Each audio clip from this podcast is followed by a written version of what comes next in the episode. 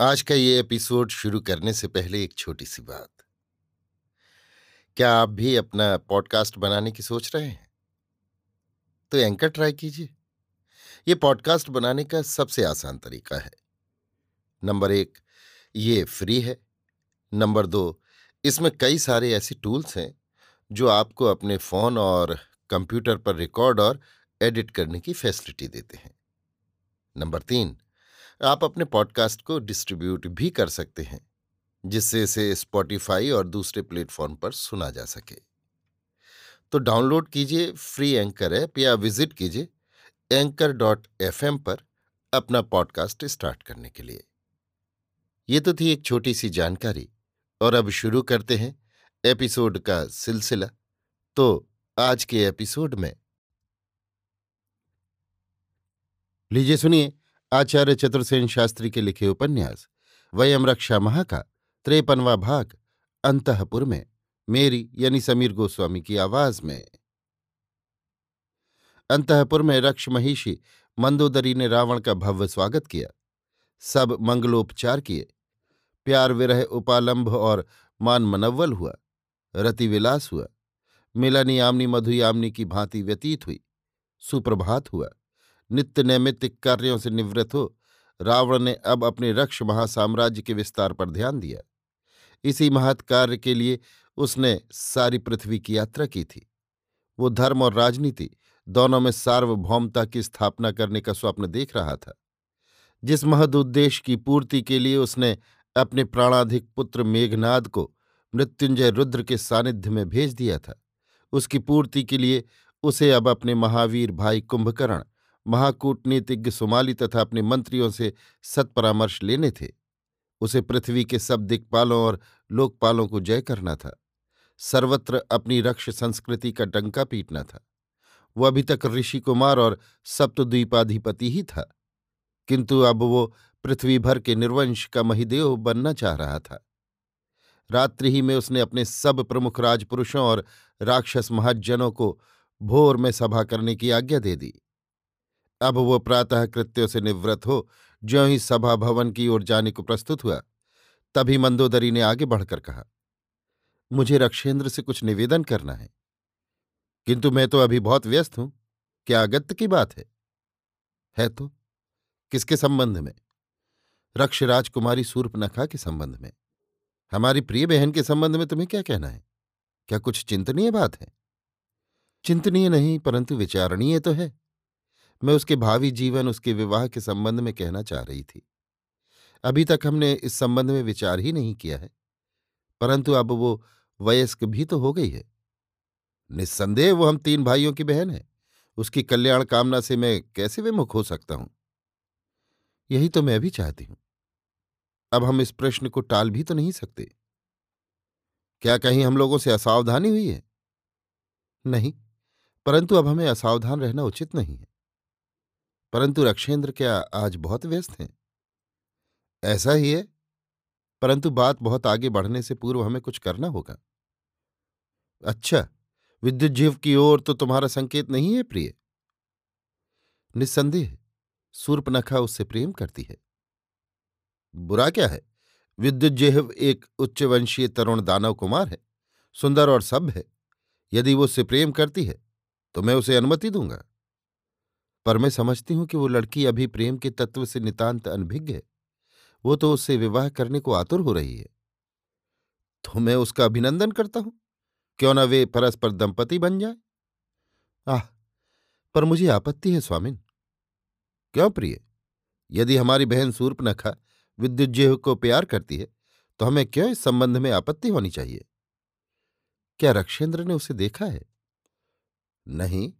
तुमने? मैंने भी नहीं। वो सदैव छिपकर गुप्त रूप से मिलता है।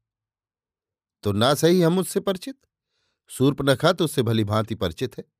और ये उसी का विषय भी है। यही तो बात है। क्या सूर्पनखा से तुम्हारी संबंध में कुछ बात हुई है? बस इतनी ही कि वो उसे प्यार करती है। बस तो ठीक है। परंतु हमें अपना दायित्व देखना है, राक्षसेंद्र। हमारे रक्षकुल की एक मर्यादा है। निस्संदेह। पर तुम्हारा अभिप्राय क्या है? वो अभी निपट बच्ची है। नहीं जानती प्रेम का जीवन पर कितना भार पड़ता है। ये बात तो हमारी ही सोचने की है। परंतु उसका ठौर ठिकाना कहाँ है? वो चोर की भांति आता है तथा दस्यु की भांति जंगलों में भटकता रहता है। उसे आखेट में अभिरुचि है। साहसिक भी है वो। ऐसे तो दस्यु होते ही है। इसमें कदाचित राज परिवार की ओर से अभिनय हुआ है। कैसे? माता मह सुमाली ने मुझे बताया था कि हमने उसका महालय में स्वागत नहीं किया। तो प्रिय, तुम भी माता मह से सहमत रही? क्यों नहीं? मधु का अभिनय क्या हमारी शिक्षा के लिए यथेष्ट नहीं? हम कैसे किसी अपरिचित अज्ञात कुल का अभिनंदन कर सकते थे? जबकि हमने देखा कि वो राजकुमारी पर दृष्टि रखता है। परंतु वो वीर सुरुचि संपन्न है, सूर्पनखा उसे चाहती है। वो अभिजात दानव कुल का है। फिर उसकी आयु भी तो ऐसी ही है। हाँ यौवन का प्रारंभ प्रेम ही से होता है। प्रेमी समझते हैं, प्रेम ही जीवन का सार है। परंतु रक्ष महिदेव भी क्या यही समझते हैं? कदापि नहीं। मैं भी इसी से इस प्रेम भावना को प्राथमिकता नहीं दे सकती। तो प्रिय, तुम क्या चाहती हो? केवल यही कि राक्षेंद्र इस विषय पर ध्यान दे। इस विषय को अल्पवयस्क तरुणों के ऊपर छोड़ देना खेदजनक हो सकता है। मेरा मन कहता है, हमें ये संबंध रोकना चाहिए। ये मुझे श्रेयस्कर नहीं दिख रहा है। असंभव नहीं, एक दिन योग्य पात्र हम उसके लिए पा जाएँ। परंतु उसका प्रेम? बचपन का ज्ञान है। प्रेम और जीवन के तथ्य का उसे अनुभव होना चाहिए। इसके लिए एक युक्ति ये हो सकती है कि एक ऐसा प्रभावशाली व्यक्ति हमें ढूंढना चाहिए, जिसके साथ बिना ही विवाह किए वो भाग जाए। प्रेम और जीवन का जब उसे अनुभव हो जाएगा, वो स्वयं अपना पति चुन सकने में समर्थ होगी। ऐसे किसी एक पुरुष पर दृष्टि करो प्रिय, मैं भी देखूँगा। इससे क्या लाभ होगा? जब तक उसका मनोनीत पुरुष न होगा, वो उसके साथ भागेगी ही क्यों? फिर मैं तो किसी ऐसे पुरुष को जानती नहीं। विद्युत जीव ही क्या बुरा है? विवाह की बात छोड़ दी जाए। प्रेम ही को आगे चलने दो। तुम उसे ढील दे दो। वो तो आज ही विद्युत जीव के साथ भाग जाएगी। ये रक्षेंद्र अपनी ही बहन का परिहास कर रहे हैं। नहीं प्रिय, तुम्हें इसी बात का तो भय है। तुम्हारी बात से तो मैंने यही समझा। देखो, सूर्पनखा मूर्ख नहीं है। सच्ची भावुक और स्थिरमती लड़की है। मैं उसकी ओर से निश्चिंत हूँ। उसे तुम उसी के पसंद के जीवन को चुनने दो। हम राक्षस स्त्रियों पर अपना अंकुश रखना नहीं चाहते। मैं भी चाहती हूँ कि वो अपने जीवन को स्वयं चुने। पर वो भूल नहीं कर सकती, ये तुम नहीं कह सकती। वो दुनिया के संबंध में कितना जानती है? अपने ही संबंध में उसका ज्ञान सीमित है।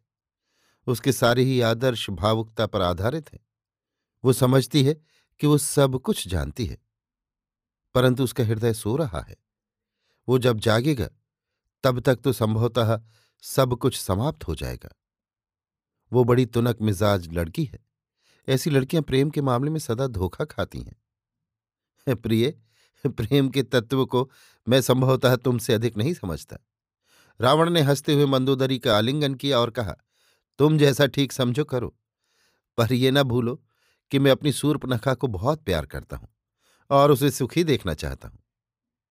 और वो एक बार फिर मंदोदरी का आलिंगन कर तेज़ी से चला गया।